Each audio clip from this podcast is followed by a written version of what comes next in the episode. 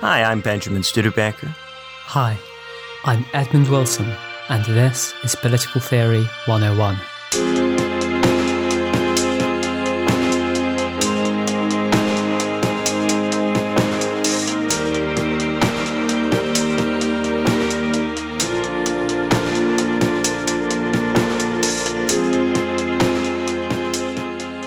So today we're talking about aesthetics, especially 18th century German aesthetics. Edmund has recently done this topic at Cambridge, and he's really, really jazzed about it. He's really excited about it. He's got all kinds of thoughts, and so we're going to do it today.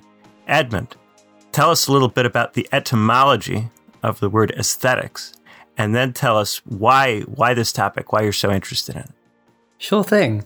Well, the etymology um, according to Google, um, is rooted in the Greek, ancient Greek, esthestai. Apologies for experts in ancient Greek pronunciation. Um, p- to perceive, um, or estheta, perceptible things, and it was revived um, probably in the German language in the mid to late 18th century, and then uh, spread throughout Europe in the 19th century.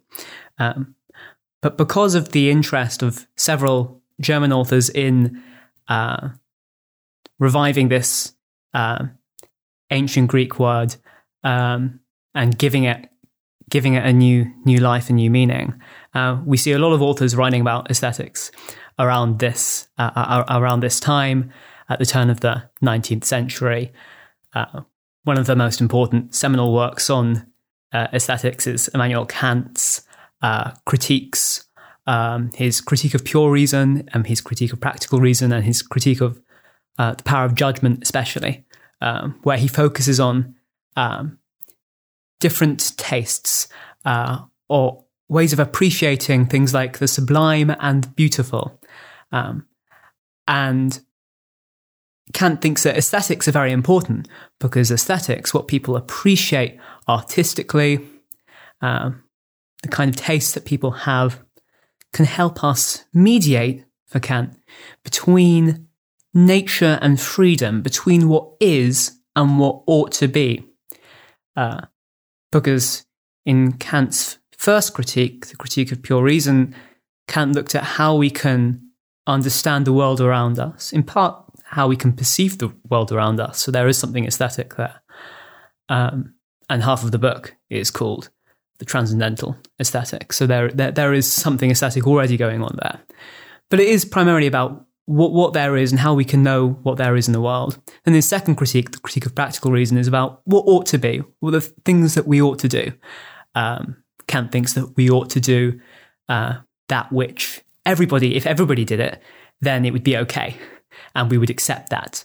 And we also ought to act in such a way as to treat people as um, an end not merely as a means.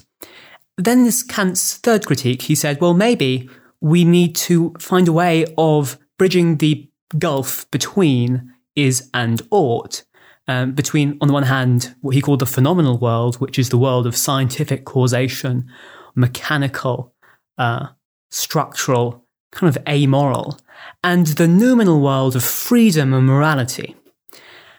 And Kant thought that the way of bridging between these two things was through aesthetics. Uh, for Kant, it was possible through appreciating uh, what is beautiful, what is sublime, what is both kind of sensory, what we can see in front of us, but also what is kind of transcendent, we can try to elevate ourselves from is to ought, from reality to morality. It's a kind of strange and interesting argument, and that animates a lot of the thinkers at this time um, who start thinking about why it is that, um, or whether it is the case that we can use aesthetics in this way. Um, because this kind of suggests that aesthetics might have a political use, because if aesthetics can help us improve ourselves morally, if, uh, as Kant suggests, the beautiful is a symbol or allegory or metaphor for the good, then we can try to put this into practice politically.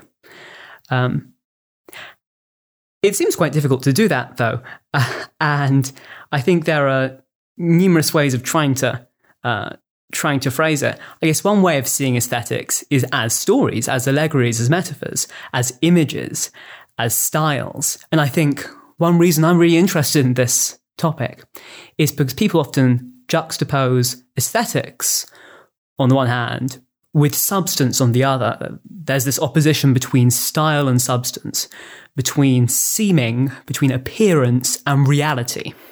And aesthetics is see, seen as, because it's about perception, what we perceive, rather than what actually is. Aesthetics can be seen as a kind of filter or a veil, as something which stops us from seeing the truth, because it's clouding our perception. Um, it's uh, the kind of filters that we have.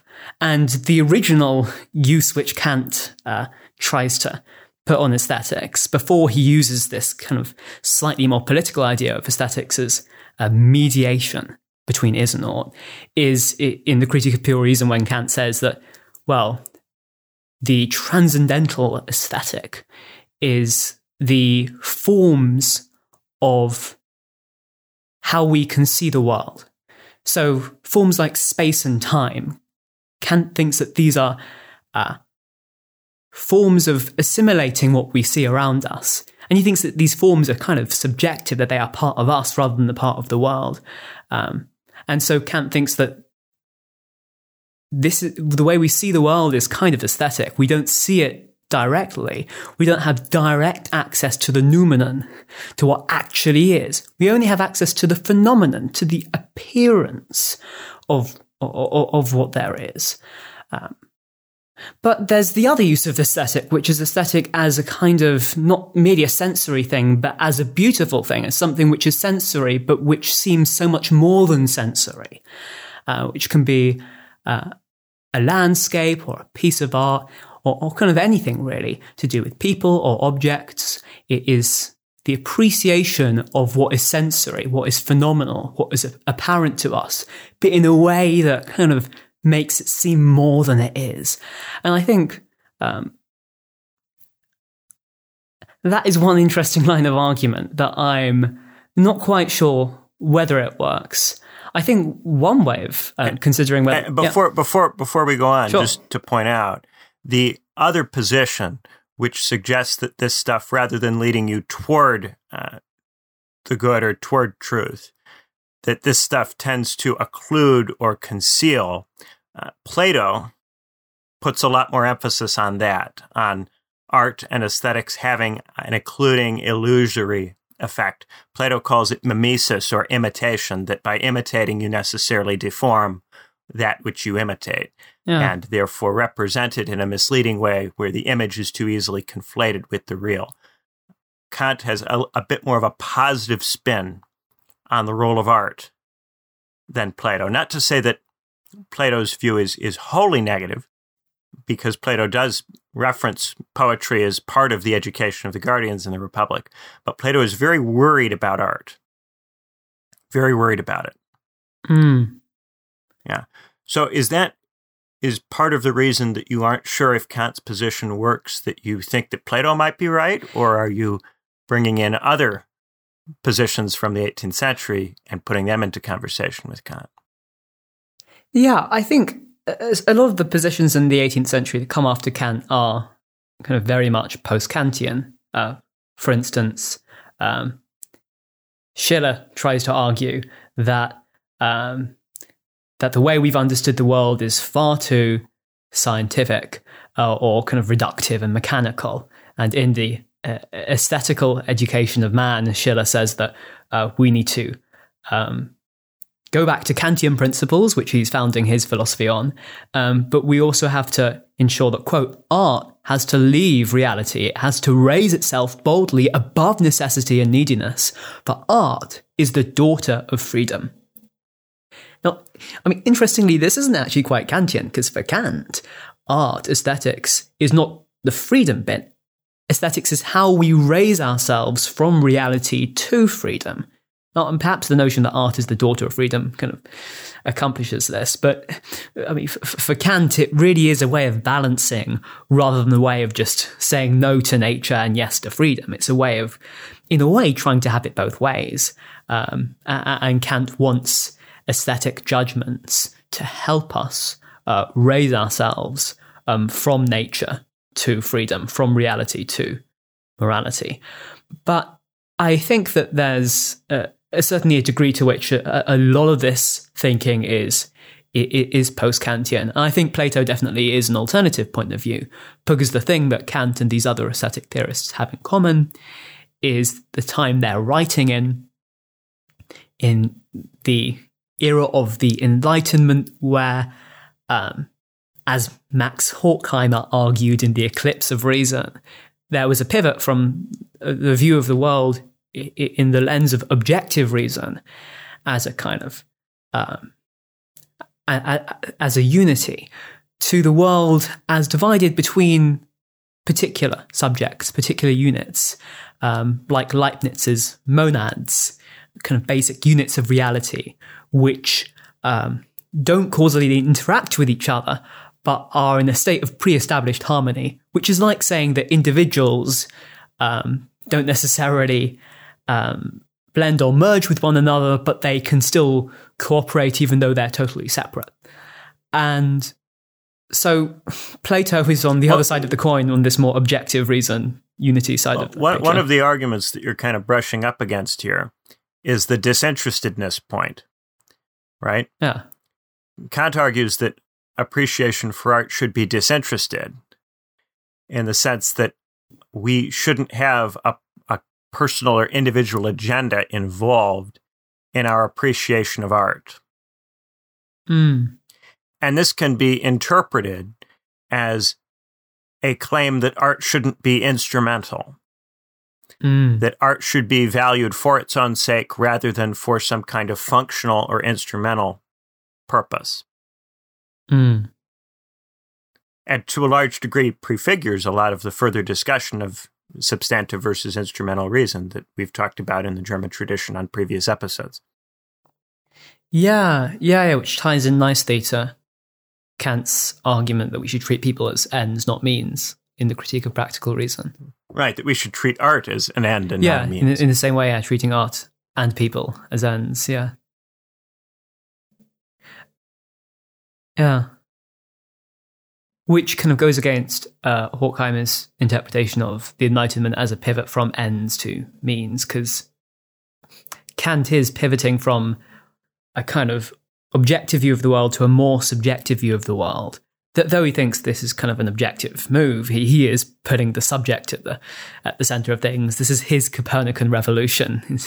um, instead of saying we're going around something bigger than ourselves, that we're going around the sun, it's almost as though the whole of the heavens are moving around the subjective individual.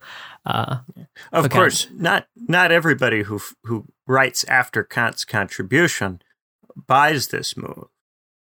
Herder, mm. in particular, is quite resistant to it. Mm. Mm. Did you get a chance to look at that? Yeah, yeah, because for Herder, um, there is a degree to which subjectivity is important, but rather than Kant's idea of individuals being autonomous or self determining, for Herder, uh, what matters is the diversity of cultures in a providential order. So, God has ordained that the world is structured in such a way that uh, there is a lot of kind of cultural diversity. Each culture, each nation can have its own spirit and can um, pave its own path.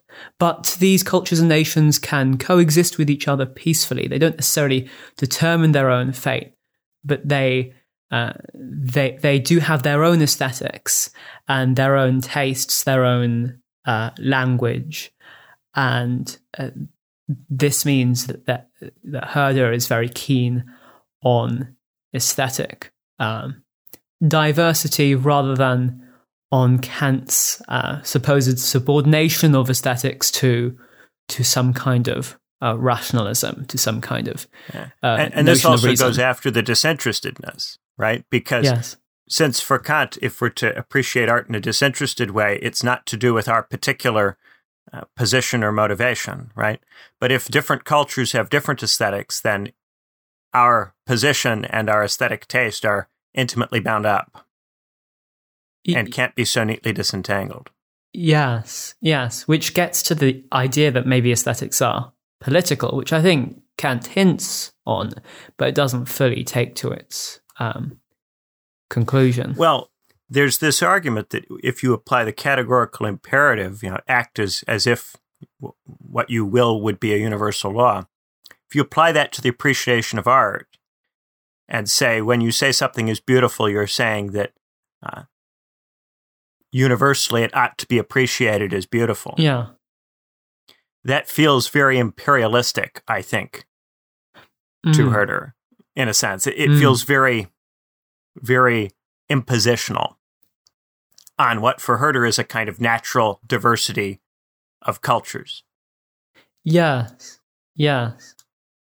And I guess someone like uh, Fichte would lie perhaps between Kant and Herder. Because on the one hand, Fichte um, agreed with Kant uh, to some degree on on autonomy, on individual autonomy being the, the, the, central value, and thus on reason being the rule by which we can make um, make aesthetic judgments. And um, uh, Fichte associates um, kind of aesthetic imp- aesthetic improvement with um, the with the scholar, the, the, the quote, the teacher of the human race, who through reason and experience is able to lift people up um, to, to a higher to a higher moral plane, and um, it, it, that's got some, I guess, Kantian um, aspect to it, and it's still placing an emphasis on reason having this kind of homogenizing, unifying role. Um, but at the same time, uh, Fichte um, is a nationalist like Herder. And Fichte, in the addresses to the German nation, argues that what defines a nation is the language and the common history, which um, includes kind of um, myths and poetry and aesthetics. I think as a as a consequence too, and so um, that there's an extent to which these um, these positions Kant's emphasis on autonomy, on um, the autonomy of reason as the uh, foundation of aesthetics, and Herder's emphasis on diversity and a providential order um, as the fundamental criterion here that that there, there, there is interplay between them and Fichte. Right. Autonomy works that. differently. Autonomy works differently on these accounts because in Kant's case, what you have the autonomy or the freedom to do is to submit yourself to the universal. Whereas in the case of Herder, uh, or uh, I think I think also significantly Fichte, uh, what you have the autonomy to do is to be to some degree plural. Yes, yes. I mean, there's an extent to which it's not really autonomy for Herder because it's not the uh, individual nation determining its own fate, but following this providential order.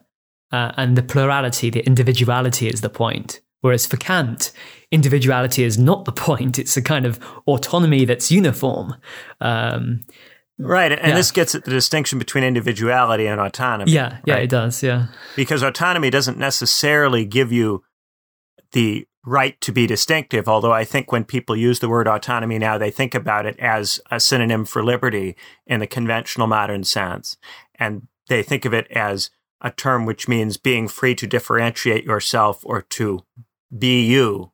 Uh, but that's not what autonomy necessarily means. Autonomy can mean a process by which you, uh, of your own accord, come to some universal destination. Yeah. Yeah right? Yeah.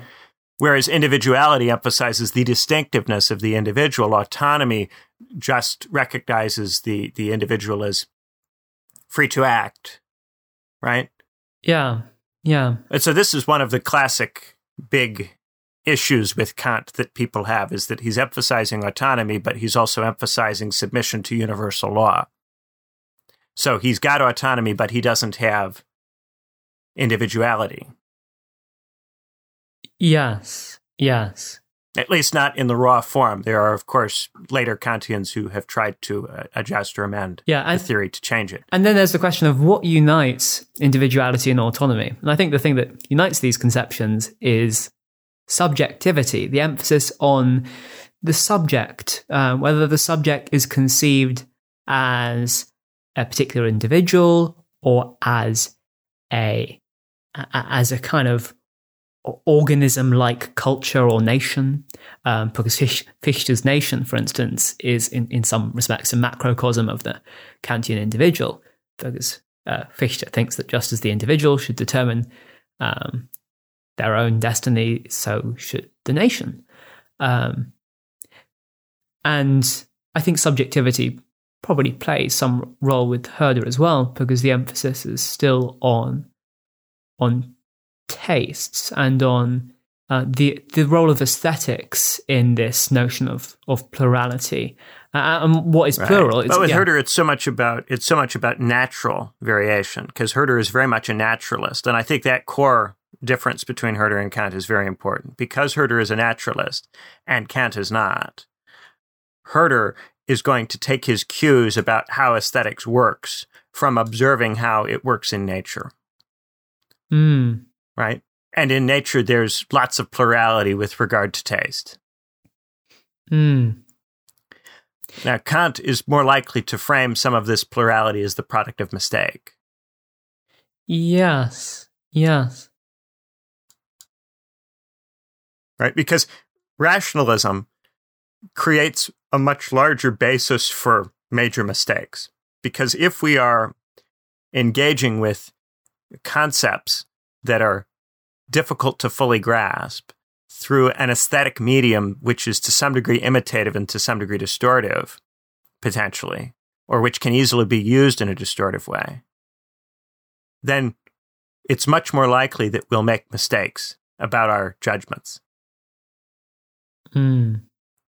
And I think this is something that Kant and, and Plato have in common. Both Kant and Plato have a big emphasis on a priori uh, abstract truth.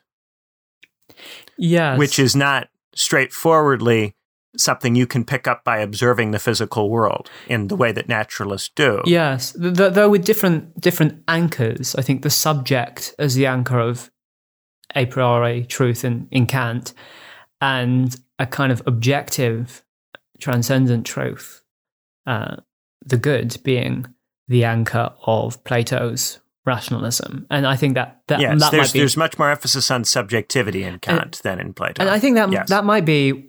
I think I want to mark this out as a unifying theme here that uh, the emphasis on aesthetics, um, I think, tends to be associated more with a um, somewhat more subjective perception because the subject perceives, and so it is the subject who uh, either creates or constructs or is the filter uh, through which uh, aesthetics can be apprehended. Aesthetics are something kind of proper to the subject. Um, it, you know, if there weren't subjects, if there weren't people to perceive the world, then the world wouldn't be, uh, you know, seen as beautiful or sublime or anything else. Um, you need and it's a very 18th century move that the emphasis on subjects is a very 18th century move, and it comes to a significant degree out of the political change that's going on in the period, where you have these larger and larger states, which uh, less and less straightforwardly bind people to collectives, right?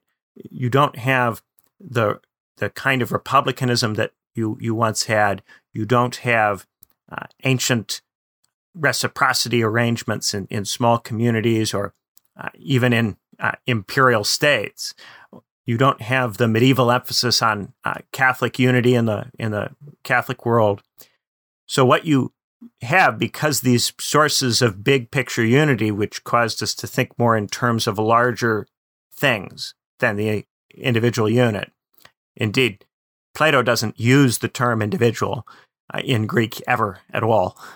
Uh, the rise of of this kind of society, which more heavily atomizes people and doesn't bind them so much to community, lends itself to philosophy which considers the individual's perspective on its own in a more siloed off way.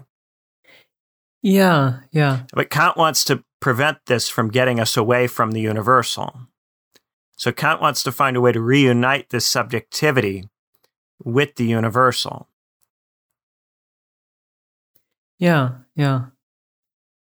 Rather than, say, celebrating subjective struggle for its own sake, as uh, Nietzsche will eventually do. Yeah, Kant finds a kind of objectivity in the subject um, because Kant thinks that subjects share a basic conceptual structure, a way of understanding the world, uh, uh, our basic faculties of perception and understanding. Um, right now, if yeah. you look at the the pluralist theorists that we've talked about here, so you know Herder and, and Fichte, for example, these guys are not making a Nietzschean move. They're not saying that it's just a struggle among different subjective national aesthetics, a power struggle that goes on and on. That's not the argument, even though a lot of people who are familiar with the nationalism and view say Fichte as part of the nationalism origin story often position him that way. That's not really what's going on. The idea is is that part of how you get, uh, you know, in the case of Herder, it's that we have a natural pluralism that comes out of nature, and isn't a product of there being different truths, but of there being one natural world which has lots of different contexts. Right? So there's some unity in Herder's account in, in the sense that all of these different peoples are in the same natural space. But a lot of naturalists emphasize that the natural world creates lots of different situations all the time, and that therefore to have an abstract principle and to try to apply it to all these different situations is a mistake that the variation among the situations will make uh, individual principles fail when they're abstracted away from those situations, and that they can only be utile in, in those distinct contexts. So there's the naturalist move of Herder, which is, is very, very different from Kant. Then you've got Fichte. And with Fichte, the nation might be engaged in a kind of process of trying to get at the universal but the nation is going to do that as an autonomous subject, right? So instead of the emphasis being on the individual's autonomy, for Fichte, the autonomy is, is, is given to the nation, right? But the nation is still to a large degree on a quest for the universal. So the nation is exercising its freedom, but its freedom is still bounded by the universal. It's just that individual nations have got to, for Fichte do this autonomously. And for that reason, Fichte positions the German nation state as an example to others, right? Why is it an example? It's because others are supposed to use their national autonomy in a similar kind of way, right?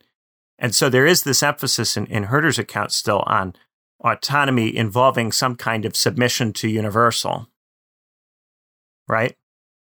So it's not like Nietzsche's view, or say the view of Carl Schmitt later on, where you have these different nation states that are just supposed to struggle over an irreducibly subjective value set. Mm. Right? In Herder's account, there's there's the unity of the natural, which is just always going to be different because the natural by its nature involves different contexts and involves contingency. And in the case of Fichte, you have uh, still this universal that the nations are pursuing but what has really changed is that instead of the individual being the autonomous agent, it's the nation that is doing it. And that brings more collectivity into Fichte's account. Hmm.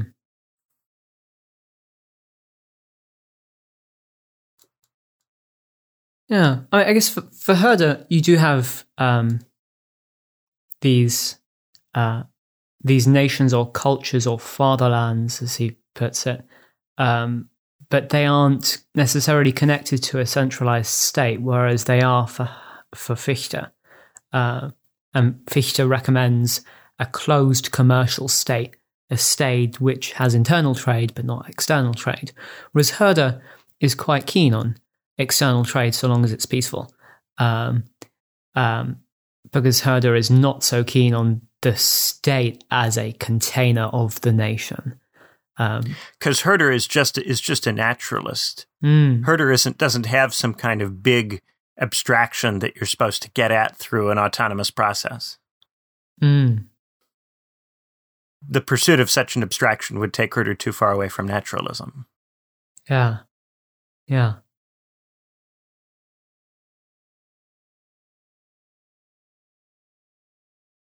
Right. And that's why it's okay for Herder that different nations find different things aesthetically enjoyable because they don't all have to aim at some abstraction. Yes, and there's often been a comparison made between Herder and Hume, um, and Herder um, read Hume, and um, I think, I mean, perhaps it's a more historical emphasis on variation uh, as opposed to a more philosophical emphasis that we get on Kant and uh, Fichte on unity. Um, because and it's yeah. just a really sharp difference on the role of contingency. Yeah, yeah. If you look at at any of the naturalist or empiricist theorists of this period, they're constantly emphasizing that you can't have universal rules or universal laws because natural contexts are too various. Yes. Yes. Right? Now, I think that to some degree we can rescue rationalists from this critique. Yeah. If you look at, at Plato in, in the Republic in his metaphor of the sea captain, when he talks about how the sea captain has to pay attention to all of the changing conditions that the ship is in, right? Uh, Plato is not ad- advocating that you have some kind of singular principle and you ignore the context and apply the principle regardless of the situation. Plato treats the good as a kind of partially inaccessible form which we are constantly having to contemplate and interpret and try to realign with circumstance, right? And try to, if we can understand it, then we can apply it to the context. And as the context changes, we have to continue to think about it because the way it will apply will vary, right? Mm. So you have you have the form of the good, but the form of the good's application and the way that we conceptualize it in our world is always going to vary, and it must vary in order to stay in accordance with the form because the form is not something you can just know and then not have to contemplate anymore. It is something that you are constantly moving away from or moving toward, right? Now, I think to a significant degree Kant tries to incorporate elements of this and mm. to a significant degree, Kant gets shortchanged by his critics who kind of uh, reduce the theory a bit mm. into something that's easier to easier to use. Yes. Yeah. Because Kant is, as you emphasized at the top of the episode, very interested in art as a mediator between uh, the the nature and and ideas. Yeah. Yeah. Right. And if it's a mediator, then of course it's not a perfect mediator. It's not it's not something which gives direct access. Yeah. Right. So when Kant says act uh, in if you, in such a way that you would will something to be a universal law, I'm not sure that means that Kant says that there's a set of rules or a set of laws that you could drop for morality that we could just all permanently subscribe to. What I think Kant is, is saying there is that in each situation, you should act in the way that you would want any person to act in that situation. Yeah. Yeah. Right? What you wish the universal law would be in that context. And that allows you to potentially, in different contexts, reread the universal law. Yeah right? That's why Kant doesn't give us a list of laws. Yeah. He gives us a maxim, right? And that's why more contemporary Kantians, the way they get out of the traditional critiques of Kant is to make the particular laws that they advocate for uh, ever more complex and multifaceted because if you're if you respond to Kant by saying, "Well, I think the particular rule you've got there is not a good rule," you know, then the answer to that is to complexify your rules so that your rules account for a wider variety of situations and to bend and have different rules applying in in different situations. Yeah. Yeah. Right? The the key thing is act in such a way that that you would want any other person to act in that situation. It's not act according to a rigid and, and dogmatic set of laws that you've drawn up prior to interacting with the natural world and refuse to bend from them. It's not like Kant gives you a set of, of commandments that you're supposed to follow. Yeah, yeah, as shown by the fact that his um, political theory is not particularly utopian um, and is quite accommodating towards brutal realities. Uh, f- for instance, his denial of um, the right to rebel against states because he's wary that that would uh, that would undermine the condition for uh, living a moral life, which is being alive. Um, because otherwise, yeah. you'd get civil disorder and, and civil war. And so he's, uh, and there's a sense in which uh, Kant is uh, one of the one of the first historical materialists because of his emphasis on how trade and war shape shape states yeah, I think a lot of naturalist theorists tend to polemically attack rationalists on the grounds that they believe that the rationalist has some kind of fixed concept of the good that they've reified as as dogmatically the good itself and which they are applying rigidly.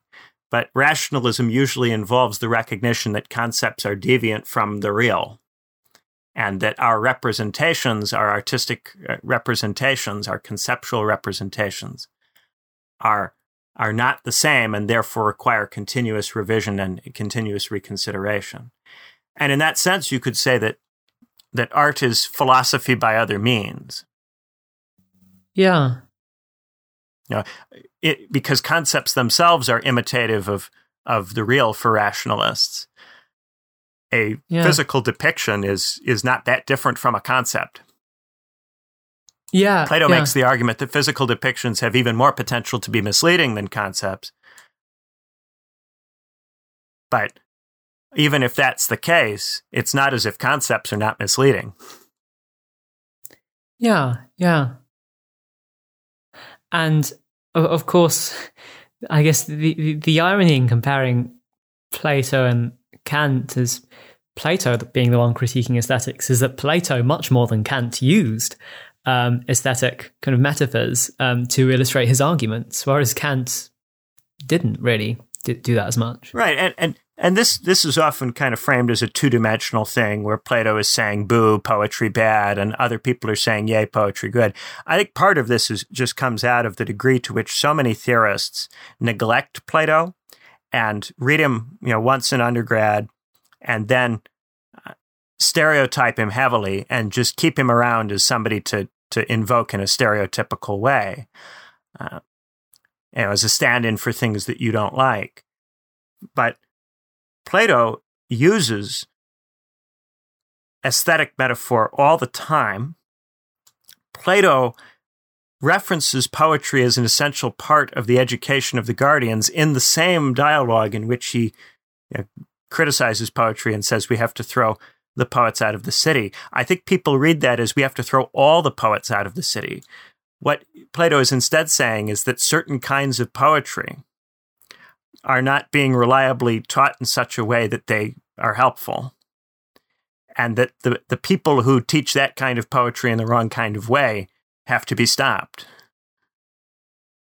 So, what Plato is saying is that certain kinds of aesthetic metaphor are very dangerous because they're misleading. But that doesn't mean that every use of aesthetic metaphor is equally dangerous or misleading. Indeed, because for Plato, the only way that we can even get at form is through imitative concept, we are constantly immersed in a world of illusory imitations that we mustn't take too seriously. Yeah right? We mustn't take any of them too seriously. We have a certain mortal ignorance about all of these things. Mortal ignorance being the language that Plato uses in the Apology, or which Plato has Socrates use.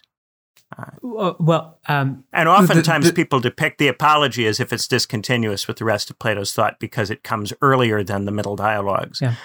The, the, but the phrase mo- there's a lot of emphasis on the limits of what we can know, even in the middle dialogues. There's you know, even in the Republic, the guardians screw up the reproduction of their reproduction and the education of the next generation. There's fallibility at even in the dialogues which are thought to be Plato's more dogmatic dialogues. Mm. Yeah, the, the, phrase mortal ignorance in particular, I think, was coined by Elizabeth Barringer in um, Political Theory, in the article Mortal Democracy yes, in yes. Plato's Apology. Yeah. Yes, as a description of what's going on in the Apology. Yeah, yeah, yeah, yeah. Yeah. That there's just, there's serious limits on what we can know, certainly about things that are not uh, part of the, the physical world. But as we see in the Republic, there are relatively basic things that the Guardians get wrong that are quite earthly and pedestrian, and and not yeah, you know, not all that ethereal. And, uh, and if they can get those things wrong, they can certainly get the big ethereal things wrong.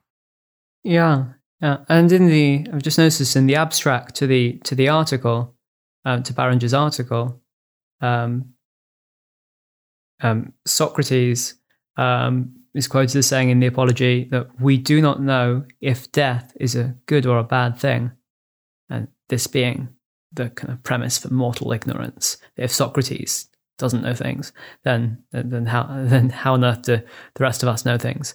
And um, I mean, it's a relatively uh, uh, uh, you know a, a, point that may or may not be substantial, um, but it reminds me of of when Hamlet um, in uh, the, the, the play Hamlet um, is uh, meditating on on on, death, on in to be or not to be, and and, and he concludes that soliloquy by uh, by saying that well. Um, we don't know what we don't know what comes after death. It's the undiscovered country from whose burn no traveller returns. Uh, it puzzles the will and makes us rather bear those ills we have than fly to others that we know not of. Um, and thus conscience doth make cowards of us all. So, so Hamlet is is saying a similar thing to what Socrates is saying that you can't really know. Um, uh, the, the, difference being that Hamlet is uh, in, in this soliloquy meant to be on, on some interpretations of the soliloquy contemplating uh, suicide, whereas Socrates isn't given the choice. Um, but um, the, the, the similarity is that what they're both considering is whether they can know something quite fundamental about uh, about our existence, about mortality, uh, which is what happens when mortality ends. And because we don't know that, the idea is that well, we don't really know much at all. Um, yeah. yeah, and I think that oftentimes the early Socratic dialogues are taken to to depict Socrates as more of a skeptic than he is, and the middle dialogues are taken to depict Plato as more of a dogmatist than he is. And this is often because the people who are making these judgments don't really see a middle position between dogmatism and skepticism, mm-hmm. and therefore aren't able to articulate the real position, which I think, well, perhaps not in every dialogue the same, I I think there's a lot more similarity between Socrates' position in the early dialogues and Plato's position in the middle. Uh, yes. There is a lot of emphasis on form being not fully graspable. The, the issue is that an empiricist will often say, well, if you can't grasp it, then how can you use it? Right? A naturalist will often say, well, if you if you can't fully grasp this abstraction, then what good is it at all? Right? Now, of course, empiricists and naturalists, when they take seriously their own epistemology, run into the same trouble. You know, how is it that nature and, and epistemology can tell you anything specific when you can't be absolutely certain that any of that is real? Yeah, yeah, and right? yeah, you can't yeah. be sure that your senses are real. You can't be sure that what you've observed is real. Yeah. So how can you make any judgments based on something that when you can't be sure it's real? Yeah, this the fundamental mistake in in both the, that critique of rationalism and in that uh, skeptical approach to the naturalism is is that it involves a standard for what counts as knowledge that is too ambitious to be met by any claim and therefore produces a kind of frustrating paradox that leads ultimately into either on the one hand nihilism and the rejection of the possibility of making any claim or on the other hand a kind of flippant pragmatism where you kind of throw up your hands and quit doing philosophy because it's it's just more convenient to live than to think about it. It comes from this mistake of thinking that stuff either has to be absolutely certain, rigid, concrete, yes, fact, or it means nothing and is totally garbage. And when people get stuck in that back and forth between dogmatism and, and nihilism, it's very hard to get out of that once you're into it. If you can't see the golden mean between those things, it becomes very limiting for your philosophy and, and your uh, your way of life because essentially it, it causes you to oppose philosophy to living because living requires you to make provisional decisions, to make decisions based on provisional knowledge that is not full, that is not complete, that is not total. If you have a philosophy which requires you to have those things before you can usefully reason, uh, then you have a philosophy that is not useful in life and and that doesn't go anywhere. Uh, but to bring it back to aesthetics, yeah. So we've kind of we've talked around a few of these different positions. Uh, what do you think, Edmund? Do you think that art can play this mediating role? And if so, how fraught is this role? Is it is it something that can be done relatively easily or with great difficulty? How hard is it for art to play the role that it's meant to play here? Mm. Well, I think that the question of whether art and aesthetics, and particularly aesthetics concerning, um, as in Kant's view, um, beauty and the sublime, um, I think whether this kind of aesthetic um, can be used to elevate us morally and try to find some kind of balance, I think um, the answer to this question must itself be balanced. There's an extent to which it can, and there's an extent to which it can't.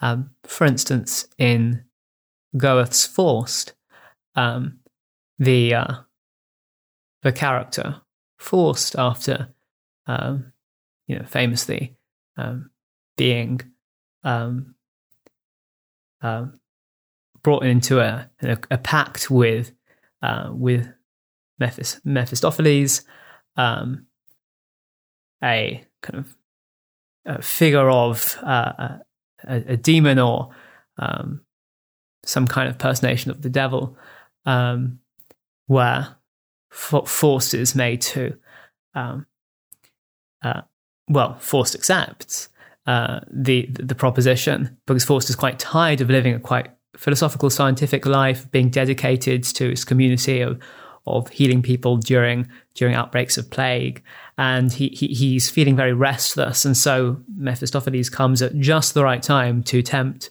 Faust um, to um, to say that Mephistopheles will give Faust whatever he wants in in this life, so long as Faust then serves uh, the, the, the devil later on, and uh, uh, uh Faust signs up to this this this pact, um, and Faust's journey, uh, I think, is one which is kind of profoundly aesthetic because the first thing that happens to Faust um, well, one of the very first things that happens is that he falls in love. And he falls in love um, after going to a well, kind, kind of unusual way of falling in love, goes to a, a kind of witch's kitchen uh, that Mephistopheles brings him to. And he sees in the in the mirror instead of himself, sees an image of a, future lover, um, and he is um, uh, given something to drink by Mephistopheles, which Mephistopheles says will make Faust um, fall in love with wh- whoever he sees, um, as if they were um, Helen, Helena, Helen, like Helen of Helen of Troy, and um, so uh, so Faust does go fall in love with somebody called uh, Margaret, who Faust uh, thinks is very beautiful, but Margaret doesn't think she's particularly beautiful. Uh, works very hard and uh, had a kind of traumatic uh, childhood. Too many of her family members are, are dead. Um, but Faust nevertheless persists. And sadly, in, in this part one of, of, of the of, of the play, things do kind of fall apart. Um, and uh, in the effort to make things make things work out, things get progressively worse. And uh, I think I think it's fair to say that at, at the end of the, the, the the first part of the play, um, you know, there's a question of whether whether it was worth it, which is why this you know phrase Faustian impact" is used quite negatively, and people say, well, you know, you shouldn't do a Faustian pact because you know that's doing a pact with the devil that'll get you um, that that that won't get you what you want. But in the second part of uh, of Faust, um, something interesting happens. Uh, Faust goes around the place. Um, well, the, the story goes around the place and comes back occasionally to uh, uh, to uh, Faust and uh, Mephistopheles, and at one point, Faust and Mephistopheles are um, doing a political endeavor this time. Instead of focusing on uh, on the microcosm, they're focusing on the macrocosm, and uh, they're getting inv- uh, involved in, in in in high politics. But Faust gets quite tired of it, and so uh, this time instead of uh, falling for someone who Mephistopheles says looks like um, Helen of Troy, uh, Faustus, uh, uh um, Faust actually does go and uh, uh, f- fall in love with um, with a kind of ghost of of of of Helen, um, and it doesn't really work out, and Helen has to go back to get go back to heaven after after coming um, to Earth. Um, and attempt to reconcile Faust's romanticism with uh, Helen's classicism uh, fails. Um, but nonetheless, afterwards, Faust finds a kind of new political energy, and he becomes, I, I kind of think, an almost Moses figure in leading his his his people to a to a better to a better place. He uh, he manages to try to master the forces of nature with the handy help of Mephistopheles, who has become quite weak at this point and is really just serving Faust. And um, and so and then Faust, there's a rebellion, and Faust suppresses the rebellion, and there's lots of um, kind of peace and harmony. It seems at the end, and he looks at what he has done, um, and uh, and you know breathes a sigh of relief and passes away. And it seems at this at this stage that after going through this long journey, that whether or not the, the, the Faustian Pact was worth it in the beginning, that Faust has gone through a journey that has through through encountering all these different images, these uh, these images of beauty, um, both in the, the, the people that Faust falls in love with, um, when he's you know he's devastated after uh, after these kind of relationships fall through. Um, but it spurs him um, to uh, to do better in the world, and um, the, uh, the, the the the play ends with a uh, kind of famous phrase that the eternal feminine draws us onward. The the idea that some kind of image of um, of beauty or transcendence is what is driving Faust, and therefore aesthetics, that beauty in the sublime, is um, part of the way in which Faust elevates himself from a condition of kind of almost uh, nihilism and despair at the beginning of the, the, the, first part of Faust through a lot of despair uh, to, at the very end, um, doing some uh, d- doing some great things. And so uh, I, I, think in in, um, in Goethe we see the role of aesthetics as both being something that's very unbalanced, very unwieldy, uh, very difficult to deal with, but also something that can lead people up a moral path. And, and perhaps, you know, whether aesthetics can play Kant's mediating role is itself a balance between, uh, between going all in and saying it's all aesthetic and also having a sense of, having a sense of what lies behind, what, what lies beyond, uh, the, uh, the veil of perception.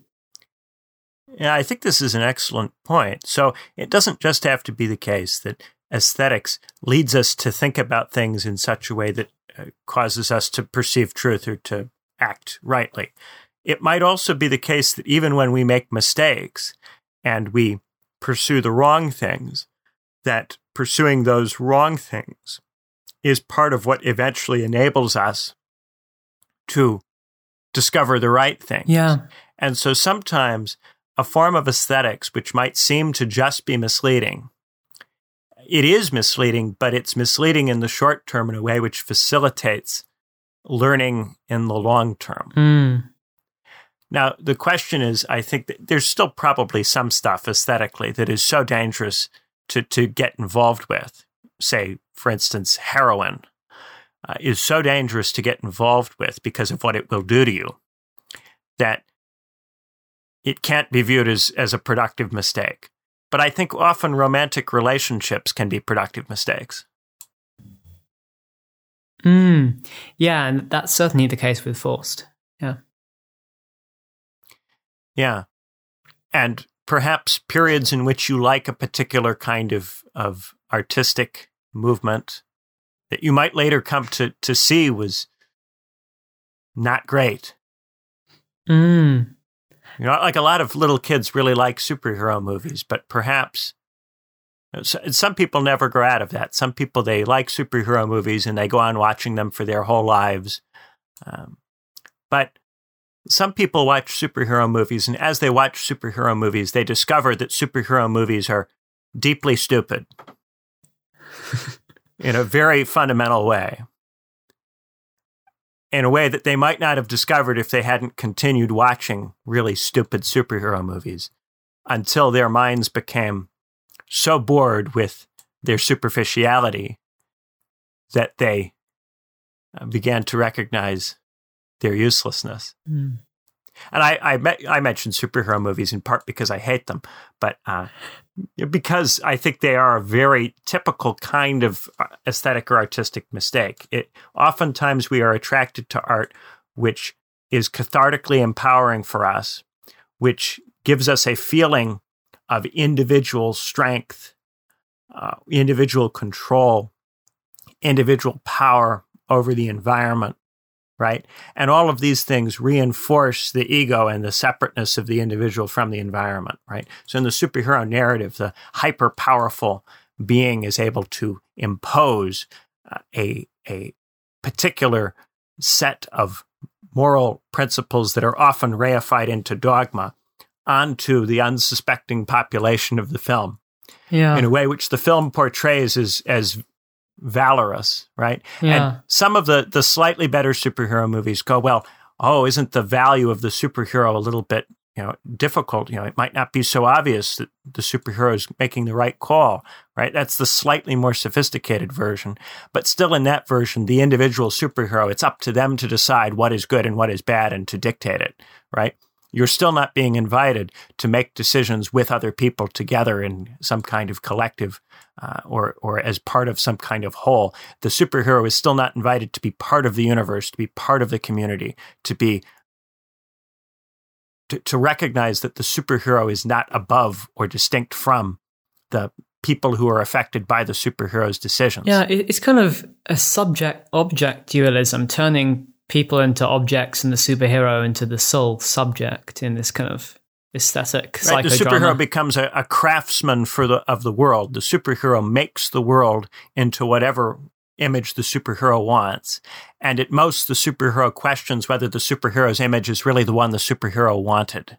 Mm. right? Or really the, the best one for the superhero to, to make. But at no point are the ordinary people in a superhero movie treated as anything more than props in the superhero's growth journey. Yeah, yeah.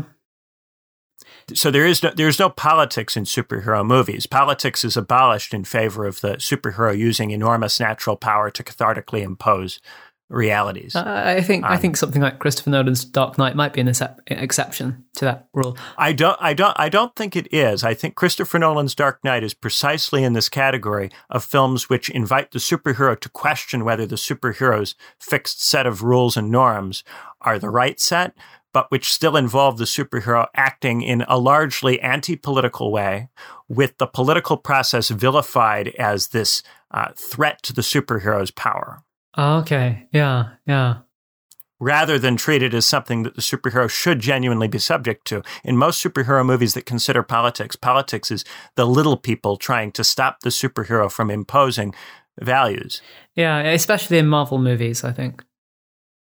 Especially in, Mar- but I, I do think even in the Dark Knight, yeah, yeah, even in the Dark Knight, the villain, the uh, one of the villains is the politician, right? And the politician is at least elected. Batman is just some rich guy in a cape. yeah. Yeah. Yeah. Yeah. Right. So I, I, do think that that particular genre is aesthetically extraordinarily repulsive. But I do think that some people watch those movies, some people, not everyone, some people watch those movies and eventually come to realize how profoundly stupid they are and outgrow them. And so sometimes bad aesthetic contributions can be part of someone's journey. Uh, I, I, I, and a lot depends on whether we think, A, would it be possible for everybody to not make the mistake of believing in a superhero ontology? If it is possible for it to be the case that everyone might not make that mistake, then maybe superhero movies are just profoundly destructive. But maybe it's the case that not everyone is going to realize that no matter what we do, but that some people will realize it in part by interacting with superhero movies, right? So to, to think back to Plato and, and Homer's poetry, which Plato condemns, because Homer's poetry is similarly all about heroes doing whatever they think is is right, uh, and is a kind of superhero content. Uh, you know, Plato could could say that uh, maybe it's possible for everybody to not buy into Homer if we get rid of Homer. But that's not what Plato says. Plato says that only a relatively small number of people are going to be able to see through things like Homer in any case. Well, if that's true, do we need to get rid of Homer? Or is reading Homer part of realizing that we should get beyond Homer? Yeah. By contemplating broken narratives, is that part of how we understand that they're not great? Yeah. And I watch a lot of bad content all the time. In part because I think that watching bad content is part of how we see mistakes. Yeah, I, when I was a kid, I was trying to persuade my parents to let me watch The Simpsons, which they were initially a bit skeptical of. And the argument that I gave my parents is that you know, Homer is a bad example. Homer and Bart are bad examples, and by watching them, you can learn what not to do. Hmm. Anyway, you were you were going to say, yeah, because I, I guess in the end, the, the the the the fundamental reason to answer your question at the very beginning of the episode, Benjamin, about why I'm interested in this topic is that I, I think there's often this opposition made between aesthetics and substance, between reality and appearance, or between perhaps kind of more elaborately between the subject um, who perceives and the object which is perceived.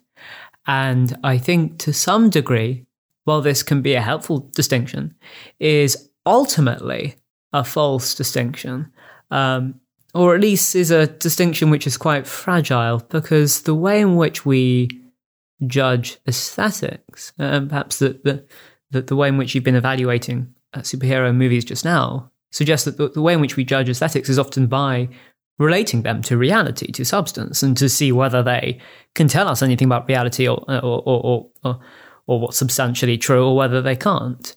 Um, uh, whether they can help us, you know, in the real world, uh, you know, elevate e- e- elevate uh, the condition of mere nature, or whether whether they can't. But, but I think by the same token, and this is one other argument I want to make, that I, I think that you know it is the case that there's a degree to which substance has a kind of priority over aesthetics and reality has a priority over appearance. Kind of obvious reasons that people think that truth uh, is more you know value uh, valuable than, than, than fiction. But at the same time, I think that there is uh, truth in the fiction. There is reality in the appearance, and that in the same way that the the subject depends on the object. Um, to have something to perceive. Where would the subject be without the object, without something to perceive? By the same token, where would the object be without the subject? Well, it might still be an object, but I think it is better to be perceived than to not be perceived. And for instance, with the good, I want to make the claim that, well, you know, the, the good is, um, in Neoplatonist Iris Murdoch's framing the sovereign over all other values. Um, because it is right to do what is right, it is good to do what, what is good, and other things. It's really the only indefinable uh, value. Everything else can kind of be broken into parts and defined in some way. But the good is the one indefinable thing towards which we ought to strive. But I think it is good for the goods to have um, people who are perceiving it or endeavoring to partake in it.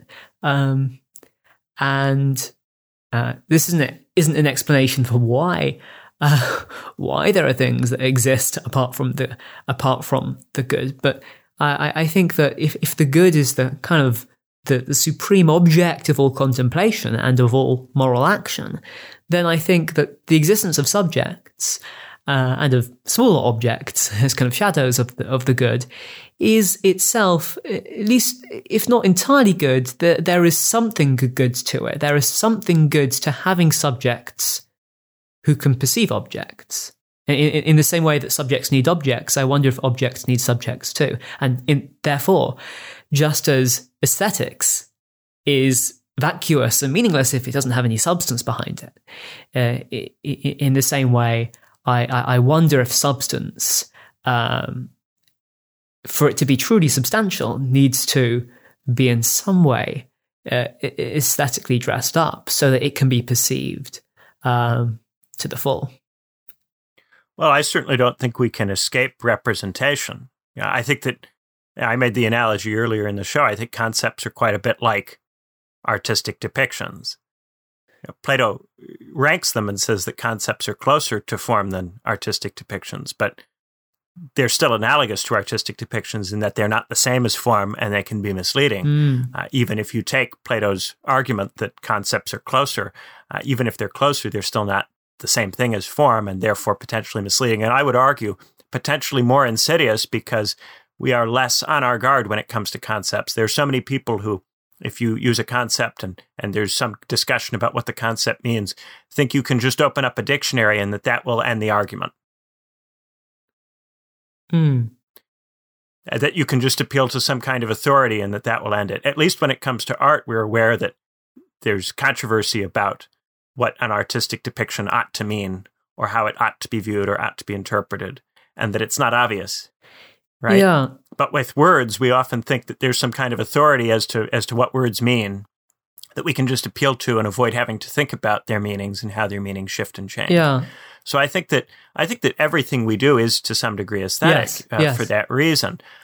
I think that we have to be very watchful of everything we do because everything is aesthetic. So I I don't take the view that we can avoid aesthetics certainly or that you know anything that is aesthetic is to be just straightforwardly dismissed because I think we can't escape it. But I do think because everything that is aesthetic is to some degree alienated from the realities, yeah. that we have to be very careful about anything we do that is stylistic, and we have to be careful about the stylistic stuff overtaking or distracting or misleading us. Uh, and I, I say that with concepts too, not just what we would think of as conventional artistic depictions like movies or music. You know, the episodes that we did on liberty and equality, and that I, I hope we'll do another one soon on representation and maybe a few other ideas. You know, those episodes are very much about how we can use definitions of terms to mislead each other. Right, right. The aesthetic. And that in yeah. thinking that you know, in, in yeah. reifying a particular definition of liberty as as the correct definition, we have a kind of artistic notion of liberty. Yeah. That is is uh, much more contingent than we often think it is. And I think the first the first step in realizing that is to look at the vast array of different ways particular concepts have been understood throughout the history of thought. And in the same way, look at the vast number of, of ways that people can depict anything in particular in, in artistic media. And yeah. the vast number of ways each of those depictions can be or has been interpreted, especially if you look at something old like like Homer and the sheer number of ways in which people have responded to that work. It makes you realize that there is it's not so simple. You can't just look it up in a dictionary. There's no dictionary of art that says this is what Homer means. And and there is, for some reason, a dictionary that says this is what liberty means, but that's you know, stupid and useless. Mm. Um, yeah, and I guess in, in in practical politics, there's sometimes a distinction made between the quote unquote substance of policy and the quote unquote aesthetic of, of the rhetoric that is used. And of course, politics can only really work if you have both and you wield both well. Right. But when I'm eh, talking about current events and I make the critique that this is just aesthetic, I say that sometimes. Uh, what I'm saying is that in that particular case, this thing that someone is doing has an aesthetic appeal, but does not actually address a problem or perhaps even is counterproductive from the point of view of resolving a problem, that it's just cathartic. Right. But, but by right? the same token, isn't the problem itself on some level, on some level, aesthetic, if all things that humans do are filtered through aesthetics? Of course, of course. But the rhetorical point I'm making when I say that something is just an aesthetic contribution, I'm saying that it is just stylistically satisfactory. I find that you said rhetorical point that could also be framed as the aesthetic point you're making when you're critiquing aesthetics. Yes, of course, of course it can. Right? I, guess I mean, perhaps that, that, doesn't mean that I'm not making a very relevant point when yes. I say, for instance, that uh, you know, somebody somebody giving a very assertive speech while they continue to govern in much the same way that they've always governed is is aesthetically, you know, that they've made an aesthetic contribution that is not substantive. I'm making the point that in this particular instance, a gulf has emerged between the image and the real. Hmm. Right. And and that the image is being used in a misleading way in this particular instance. That's not to say that every every artistic contribution, every aesthetic contribution is misleading or, or that they're all equally misleading.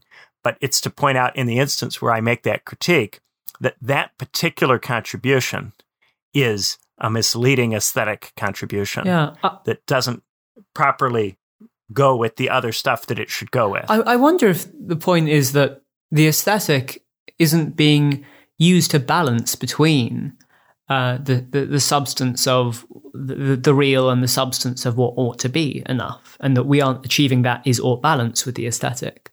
That the aesthetic, if it's used properly, is playing a part in a kind of balance between what is and what ought to be. I think I think the aesthetic is slippery, and for that reason, it is easily used.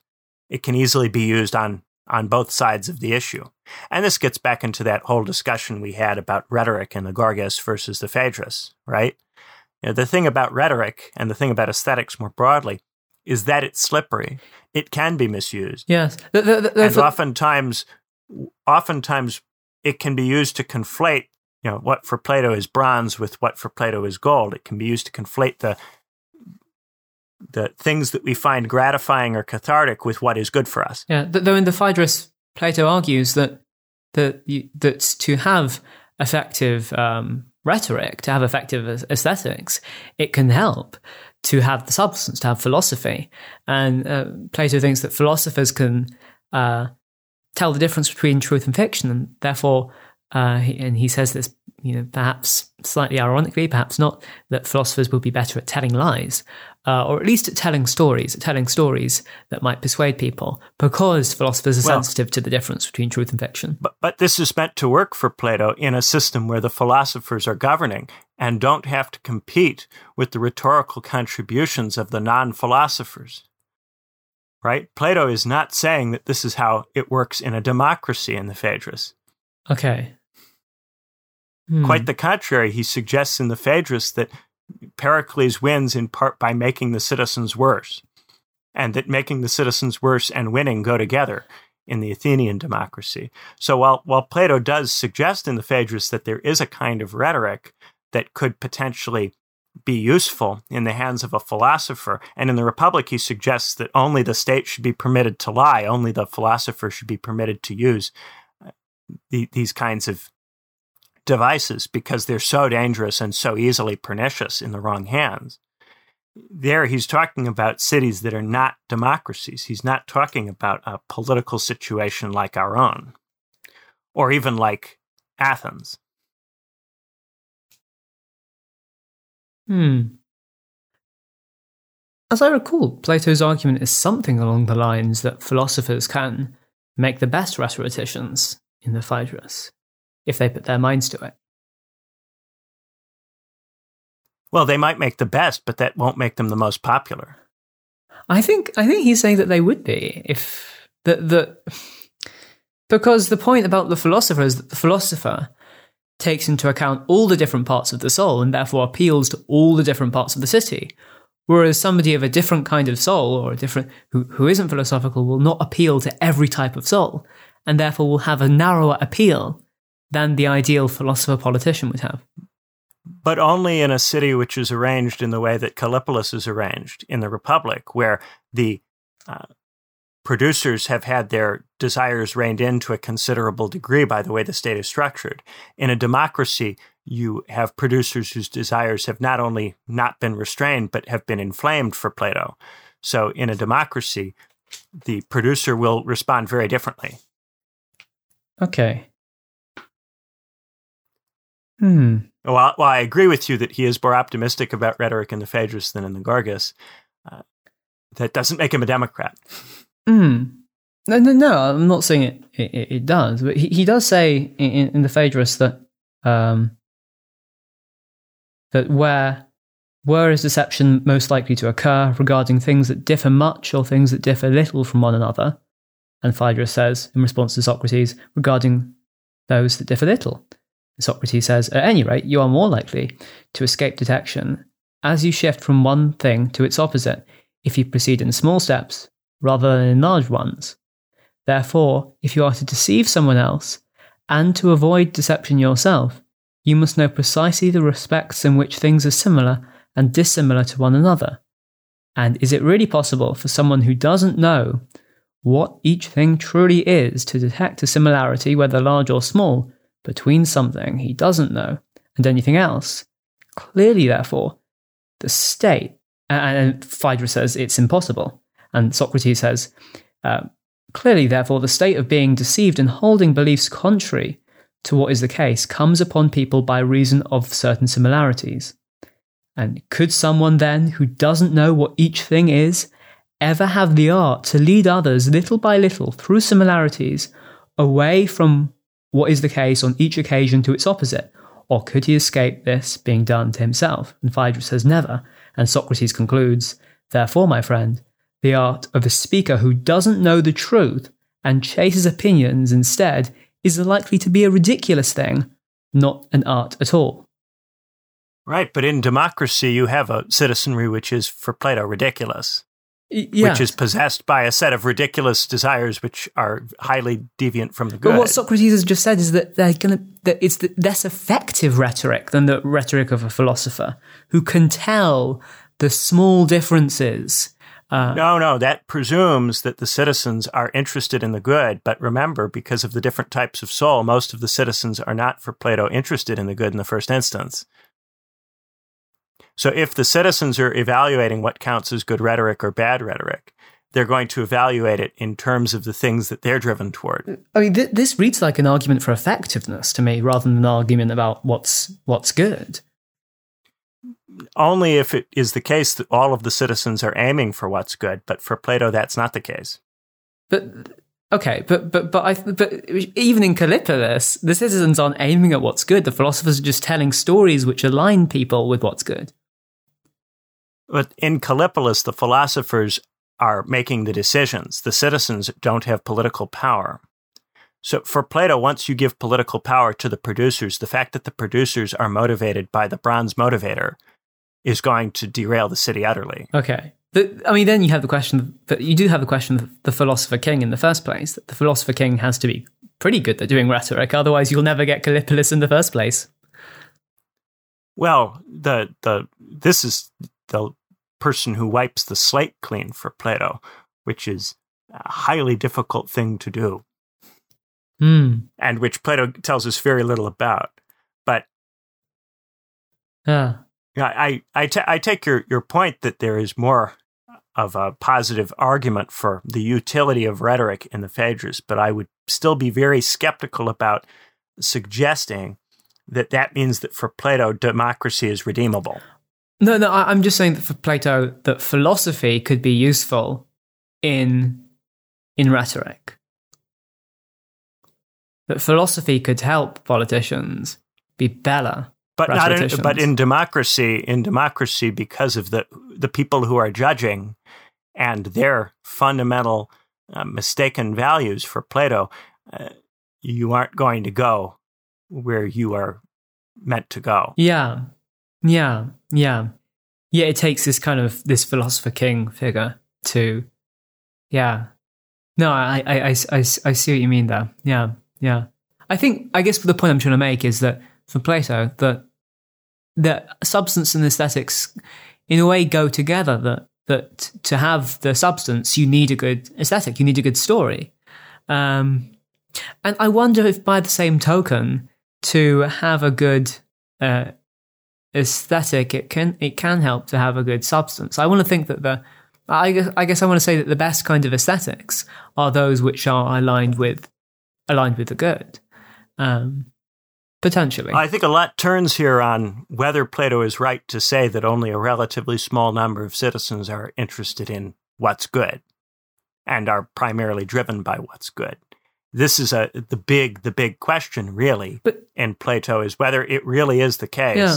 That only a small number of people have the right kind of soul for philosophy yeah, whether philosophy and truth and the good are that inaccessible. So it's a question about the accessibility of the good to people and whether it's something that, you know, as many, many subsequent philosophers and political theorists have argued, that everybody has. You know, Gandhi, for instance, argued that everybody had a kind of moral sense that could be triggered by the practice of satyagraha, by nonviolent civil disobedience, that anybody could see that a person who's being mistreated despite holding on to what they believe to be true, uh, that the truth of what they're holding on to would have an impact on you, that you would not be able to avoid or escape, regardless of who you are. Right? That's a very different argument from Plato's argument, because for Plato, the good is is much harder, much harder to grasp. Uh, isn't something that is graspable by all. And that has huge consequences for the political theory. I think that both Gandhi and Plato are equally interested in truth and in having a politics which is oriented around truth. But for Plato, the inaccessibility leads to a system which is very elite oriented.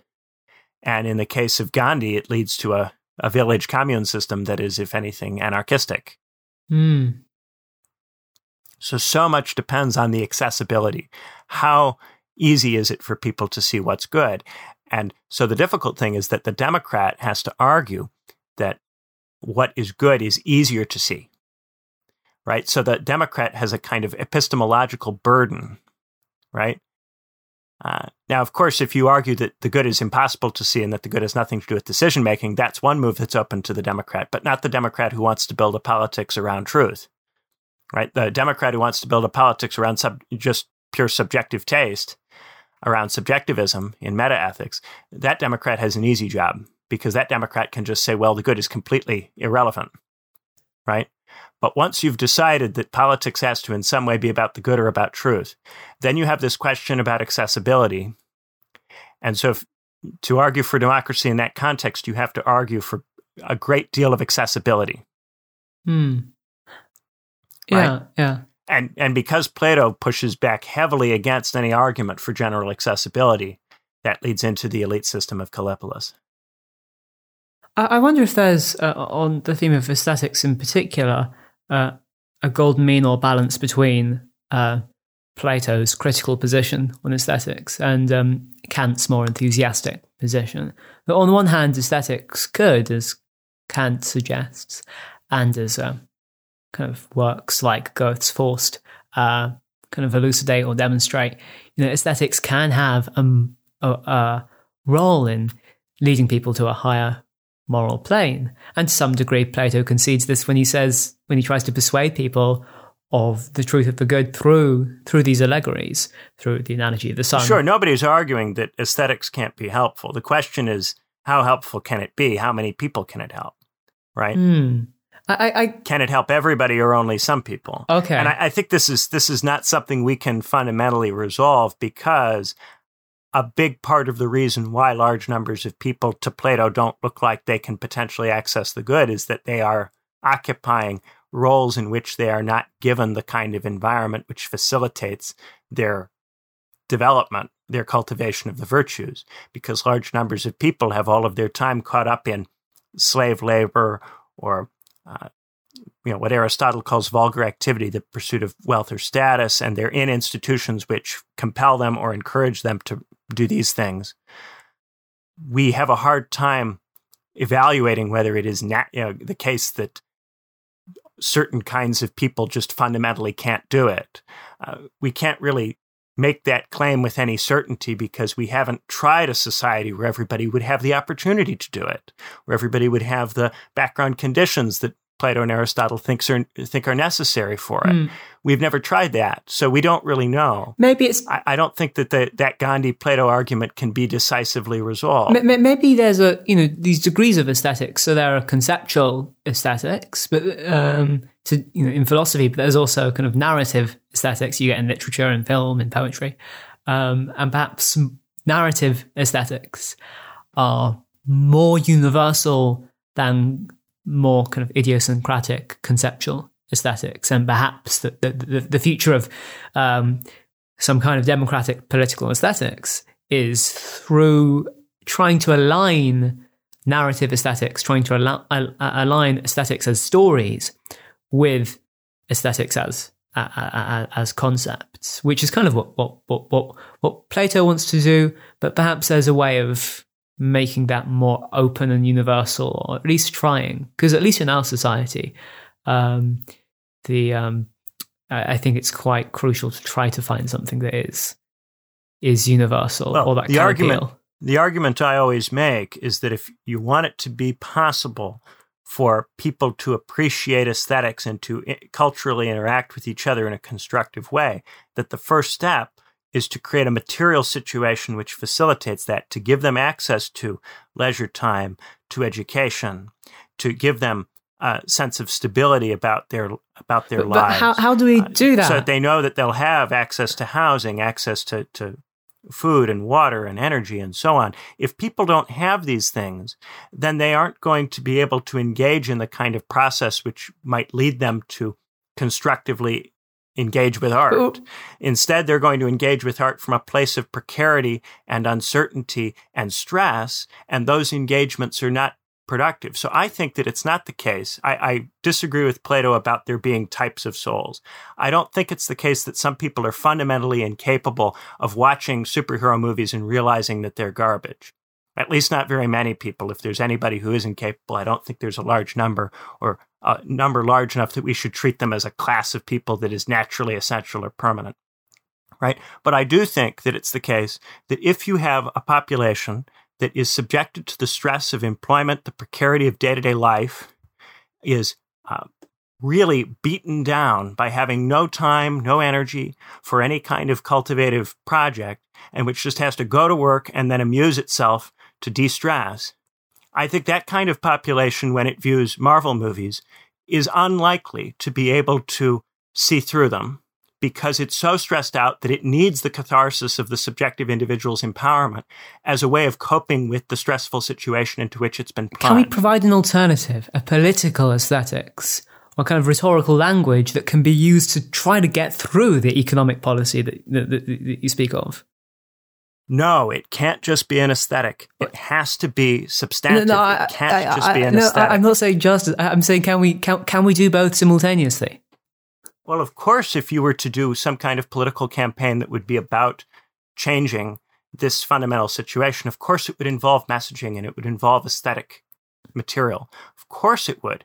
But it can't just be a cultural move. And the sure. trouble is, and the reason I emphasize this, and I'm not accusing you of doing it, but there are huge numbers of people out there who think that they can solve problems that have their roots in the distribution of stuff and in the way our society is structured, in the relations of production. And they think they can solve these problems just by talking and just by talking differently or using different words or making different kinds of art without combining that with any kind of project which actually changes this concrete hmm. situation. Mm. Yeah, right. So yeah. you can have art and you can have rhetoric, but it has to be combined with an actual program which changes this situation. And if you don't have that, then these these kind of education paradigms that are about just changing the way that we talk to people, they're not going to go anywhere in and of themselves because we are in a material situation that is largely rigged against positive interactions with art. Mm. And so we must include, and of course, the only way that we're going to be able to politically disseminate and implement a program which would change this situation is to sell that program politically in an aesthetically compelling way. So, of course, there will have to be uh, aesthetically compelling campaigning and so on around that program, but it has to be around that program, around a program which does that. It can't yeah. just be divorced from that, uh, divorced from political economy, uninterested in it, uh, and and treating the economy as something that is irrelevant to its concerns. Yeah, and by the same token, it goes the other way around, right? That that a campaign that has a kind of good political economy policy platform, but doesn't have effective, effective uh, aesthetic rhetorical messaging, will fail. And that we need. Right, you can't just do a wonk thing where you just you know read out a white paper and expect right. people to be compelled by that. yeah, this is of course, it, of course, you need messaging. Yeah. Of course, you do. And this is why I'm wondering why whether uh, whether it really is both, and whether both substance and aesthetics need to be com- the right substance and the right aesthetics need to be combined in, in, politics. Of course, it's both. I didn't say it wasn't both. Okay. Yeah. Cool. of course, it's both. Yeah. yeah. All right. I think we're at about an hour and a half, so uh, we should probably wrap it up. Nice. Yeah. So, thank you guys so much for listening. It's been it's been a ball. I've had a lot of fun and we'll see you next time. Bye bye. Bye bye.